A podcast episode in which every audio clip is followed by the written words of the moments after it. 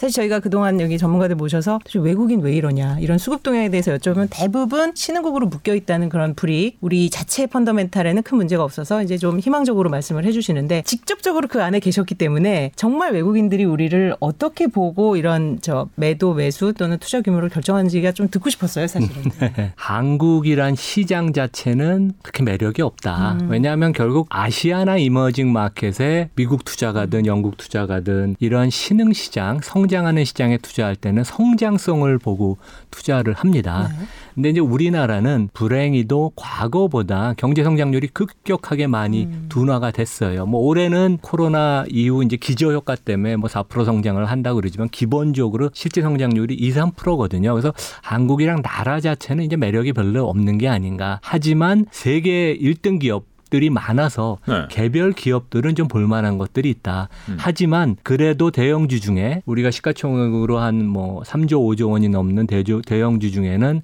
그나마 그것도 볼 게 별로 없다. 그나마 다 수출 관련 기업이나 왜냐하면 이머징 마켓에 투자라는 것은 지구 반대편에서 볼 때는 엄청난 리스크가 있는 거거든요. 우리 서학개미가 미국 주식 사는 것도 리스크가 많은 것 같죠. 그렇죠. 네. 그러려면 두 자릿수의 성장을 최소한 해야지 나의 투자에 따른 리스크가 정당화되는데 과연 5년, 10년을 놓고 볼 때 우리나라 기업 중에 두 자릿수의 이익 증가가 이루어지는 데는 얼마나 될까? 그리고 이제 우리나라가 우리는 대만을 되게 네. 한수 낮은 나라로 보죠. 뭐 인구도 우리보다 적고 음. 그러지만 근데 네. 외국 투자가들이 아, 볼땐 대만이. 한국보다 훨씬 매력적인 시장으로 음. 봅니다. 왜냐하면 거기는 기본적으로 시장이나 기업이 주주 친화적이에요. 그 가운데서도 TSMC가 삼성전자보다 물론 전반적인 IT 기술을 놓고 보면 삼성전자가 한 수 위지만 네.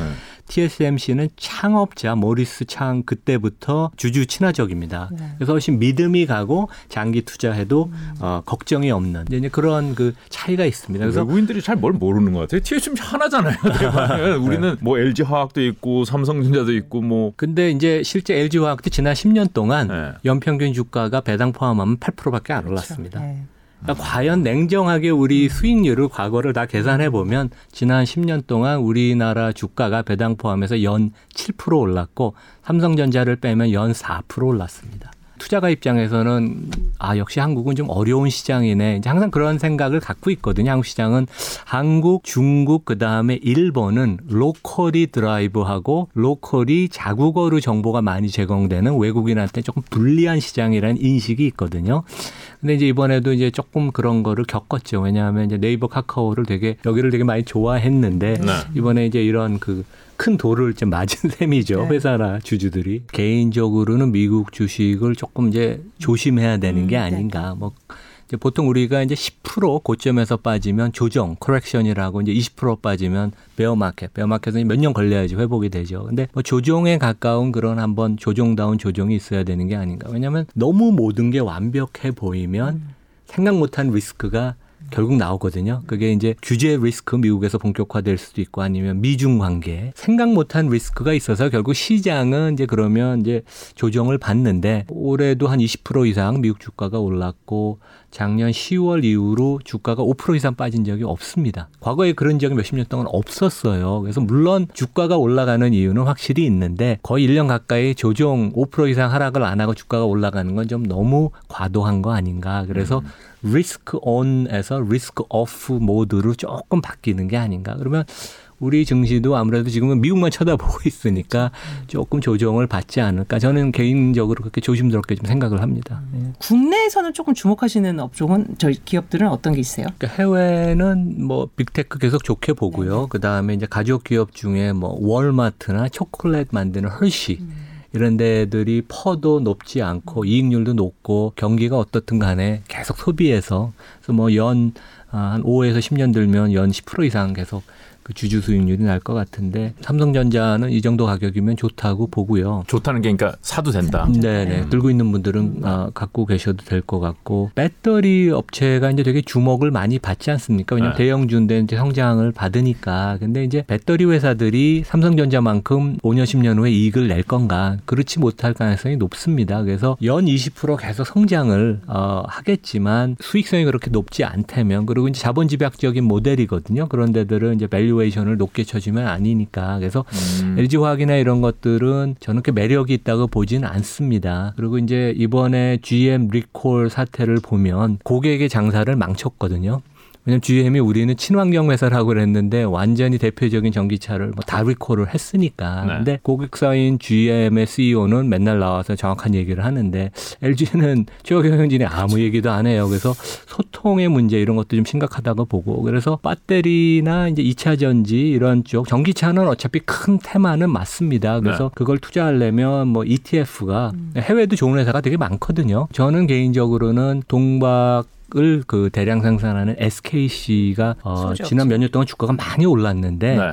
어, 동박이 워낙 그 2차 전지 만드는데 중요한 재료고 SKC가 이, 그 포지션이 되게 좋아요. 설비를 엄청나게 앞으로 늘려서 성장을 계속 많이 할 것 같아요. 그리고 CEO나 이제 초보 경영진들이 보면 거버넌스도 상당히 좋고 주주를 항상 생각해서 진짜 경영을 하려고 노력을 합니다. 그런 면에 있어서는 주목할 수 있는 회사가 아닌가. 애플을 전기차에서 가능성이 높다고 보시는 안 할 이유가 없죠. 왜냐하면 애플의 제품을 써본 사람은 애플 제품 제품의 그 충성도, 그 생태계를 너무 매력을 느끼기 때문에 자동차 시장의 세계에서 제일 큰 산업인데 애플이 자동차 만들어 자기 생태계에 연결시키면 엄청난 비즈니스를 할 수 있습니다. 그래서 당연히 할 거고 애플은 제품이 20% 이상 수익이 나야 되거든요. 자기네는 기본적으로 아이폰 마진이 25% 30%니까 근데 자동차 산업은 마진이 5%에서 10%밖에 안 됩니다. 잘해봤자. 그래서 부가가치를 얼만큼 높이느냐 그리고 비용을 최소화시키느냐. 그래서 이제 아마 뭐 국내 자동차 업체, 일본 업체랑 협력을 논의하다가 안 된 게 뭐 자기네가 좋은 건 다 갖고 가고 너희는 뭐 나머지만 하면 우리 입장 아니면 일본 토요다는 니산 입장에서 받아들이기가 불가능하죠. 그게 숙제이긴 한데. 그래서 이번에 하여튼 완성차 업체하고 협업을 하지 않겠다.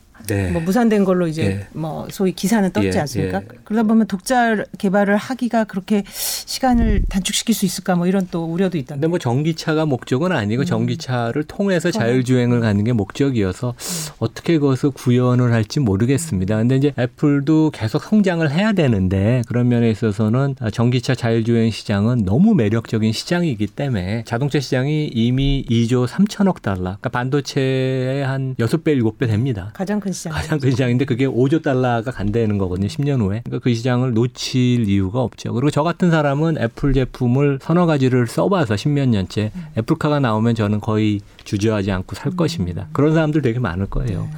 그러니까 이번에 근데 애플 저 아이폰 신제품 뭐 13, 시장 13. 예, 시장 반응은 예. 뭐 좀 혁신은 떨어진다. 예, 예. 그러니까 그게 아까 교수님 말씀하고도 궤를 같이 하는 거. 이건 아무리 해도 혁신의 지금 강도가 떨어질 수밖에 없는 거잖아요. 사실 이제 접는 거로 가든 이제 그거는 또 다른 형태상의 네, 네. 문제지만 예.